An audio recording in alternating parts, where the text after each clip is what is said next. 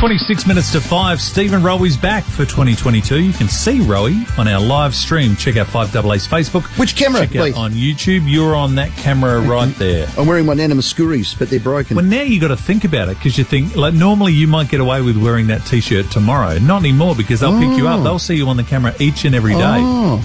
So I've got to change my clothes. Every day. what I about mean, if I have a little nose pick? Yeah, A no, little- that- little- that what if I do a Rafa Nadal and pick the, the jocks out of my um, clacker? Well, if all of a sudden you forget to shave or your hair's a bit of a mess or you come in in your fishing clothes, everyone sees it. okay. Well, hello. So you can do that on our YouTube and on our Facebook. We're going to speak very shortly to Andy Harper from Channel 10. Disappointing for the Matilda Sport Update first for Fleurieu Milk. What do you make of this? Justin Langer, Cricket Australia have told Justin Langer he may have to reapply for his job. He's met with Nick Hockley and Ben Oliver, the head of performance in Melbourne, discussing the future. Langer reacted angrily when told he might have to reapply. That's disrespectful to Justin. Something's wrong here. Or, or they're going to offer him a short-term contract. This is a bloke that's won a T20 World Cup from nowhere and just won the Ashes 4-0. Hmm. And he's got to reapply for his job. If I was JL, I'd say up your nose with a garden hose. There's got to be, where there's smoke, there's fire. There's got to be a certain amount of players that aren't happy with it. They've vented, um, their anger or disappointment towards the board. This is Cricket Australia board. They're getting a new chair. I, I'm fearful for him. I'm actually fearful for him. Michael Vaughan was on the show a week ago and said if that was to be the case, England would pick up Justin Langer in a heartbeat. I mean, you can't lose Justin Langer after the success that he's had for well, that. he- here's the other thing. you've got to have somebody to move to. And that somebody is sitting there and his name's Ricky Ponting. And I know they're good mates, but he'd, ha- he, he'd take that job in a heartbeat. Turnkey go. Jason on the text says, unfortunate story coming out of the US today. Joe Ingles, Adelaide's own, looks like he's done his uh, UC, ACL Oh, no. for Utah today, which is a terrible story. Uh, great to hear you back, Rowie. You're my favourite. That one's from Nanny of Oh, Henley, so it. that is nice. Nanny Henny. Medvedev puts in one of the great finals and our crowd can't respect that. It was poor form, says Dave. Bit of that. I'm a little bit with Dave. He's become one of the great villains, though, Medvedev. Didn't win too many fans this Australian No. Open, I wouldn't have thought. Well, he should keep his big gob shut. so the Matildas have given us plenty of highlights, not so last night. trying to create the space, and now G goes and shoots and scores with three minutes left to play. Korea Republic's danger woman, Ji So-yun, has struck, finding space on the edge of the box. And despite the miracles of Lydia Williams so far in this match, that was simply unstoppable. Andy Harper joins us from 10. Disappointing result, Andy. Well, that barely covers it. It's a disaster. Um, really, really sad for the girls. Uh, I was sitting next to one of their wounded warriors on the couch last night for Channel 10, Chloe Logarzo. She could barely con- console herself. Um, so very, very disappointing, needless. Um, uh, but hopefully the shock that I think is required. Andy, we love our Matildas. I do. I, I need somebody to blame. I need to point the finger somewhere. A- and I'm pointing it straight at our coach. Well, I don't know if he can be blamed for the particular loss. There was, uh, if you, if you want to go down that path, you know, there was some pretty dubious refereeing moments, uh, and of course Sam Kerr, who's just been unbel- unbelievable for so long, missed chances that she'd normally finish with her eyes closed. But I, I think um, so we can indulge our disappointment that way um, with some sort of consolation about the in- injustice of it all. But I think, um, you know, to, to do that would be to ignore the opportunity here, and that's to realise that that things, things need to change. I don't think there's been the necessary progress with this playing with this squad under this coach. Uh, and I'm not sure if he's doing it because that's the way he sees the world or because there are various machinations on behind the scenes expecting him to do certain things in certain ways. It's come up short. Whatever, whatever which- whichever of the two, it's come up short. And and we're leaving our run to the World Cup. This is my point. We're, we're leaving our run to the World Cup worryingly short. Um, and we've been trying to get this discussion going for a number of months now. They've steadfastly continued on their path um, with this current squad, um, and it's all come to nothing. And I'm mm. going to be really interested to hear the next public comments from Football Australia and the coaches to where to next. Yeah. For me, the girls just don't look as connected and are as tight as what they used to. I looked at South Korea. They look better drilled, better coached, their systems, their connection. They had discipline. They played South Korea last night like they were below them. They would turn up and just win. And and I reckon all that's on the coach. I'll ask you hmm. this, Andy. Do you think Tony Gustavsson can get us into a World Cup final at home? No. Well, there you go. We'll get rid of him. Well, maybe it's not that simple. Tell I mean, your story working, Gus. Hey? Well, I, you know, I, I felt pretty. I was pretty. I have been pretty worked up about this. Yeah. Um, you know, to expect the Matildas, even on home soil, to win the World Cup is a is a massive thing. I mean, for God's sake, it's taken us 44 years to get a tennis champion, um, and this is a this is a team that is not ranked number one, um, and the top teams are getting better. And we're treading water. That's the scary thing, right? Now, we don't, uh, and this is a national question for all of us you know, if we want to expect world championship status from the Matildas, then we as a country have to invest accordingly.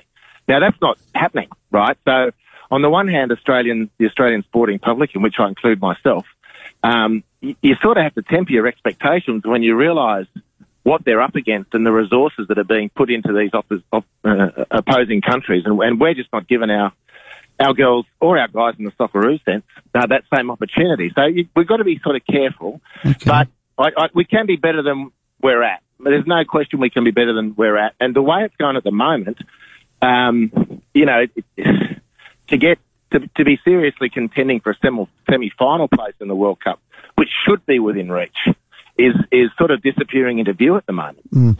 You say invest accordingly. I just saw the Socceroos got on a private jet. They flew to Oman. We're going to speak to Yeah. Craig Goodwin. That's investing. What, what, what are you calling investing in the Matildas? What more do they need? Oh, but you're up against um, you- you're up against country with development systems, facilities, professional coaching. Um, I mean, where do I start? God, Okay. with- a- But it's not Australian talent. I reckon we've got three of the best ten players in the world. We, we, no, no, we- yeah. Not about the talent at all. Okay. Not about the talent at all. It's it's about it's about money on the ground with, with development systems, coaching, facilities. You know, we're still in this country. We've got this is across sport now. Um, and I'm happy to take this discussion outside of sport because we're a very sport, a proud sporting culture in Australia. But compared to other countries, we're becoming a cottage industry, mate. A cottage industry. You know, we've got we're asking people to sign up for sport because it's good for your health, and we don't give them uh, dressing rooms to get changed in. Right? We ask people to sign up for sport. We expect those teams to be coached uh, to an international standard and win Olympic gold medals and World Cups in soccer. Right? And we ask to be staffed by volunteers. There's, there's no comparable country in the world that outsources their best sporting talent to an army of well-meaning parents. Wow. That's Australian sport. That, that, Now, that, that's all sport you're saying. So this is this is is at the- all sport. okay. It is all sport, but it doesn't. But it, but the, but it, it's all sport, but it doesn't come into a sharper focus until you're in in the truly international sport. Mm. Like we, we wouldn't know, honestly, wouldn't know how good we are at Aussie rules because there's no international measure, Okay. right? And the bigger the sports get, the the, the, the more Australia struggles.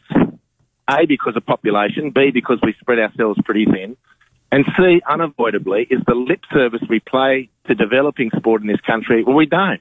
It's it's it's fading out of schools at a rate faster than you could imagine.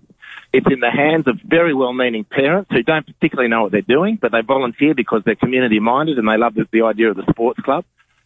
But the investment in elite sport, and this is going to sound like um, heresy to people who are trying to balance budgets in other sectors, and I empathise with them.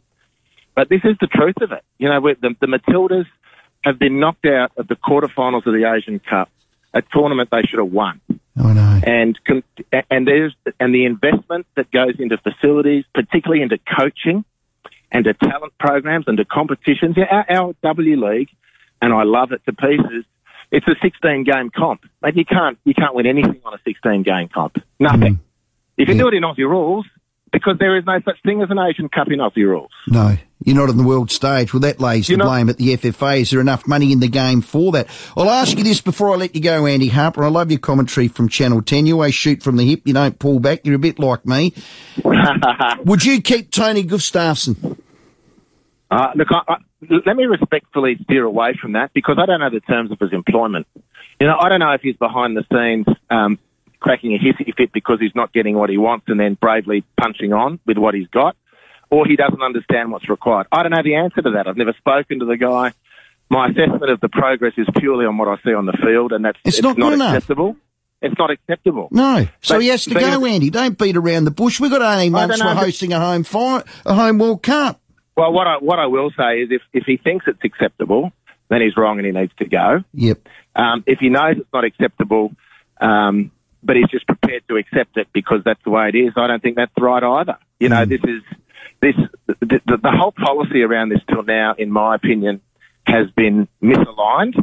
And the Asian Cup should have been part of the journey to the World Cup, and we should have seen a development squad gone uh, sent to Asia. It wouldn't have done any worse, let's face it. And what we would have got out of that was four more international games you know, for maybe the likes of, of Matilda McNamara out of the Adelaide Reds team, or go. Emily Yep. Condon, or, Yep. or or Dawber. You know, these are the sorts of girls who are just withering on the vine through lack of opportunity. Hmm. And I think they've got a lot of talent.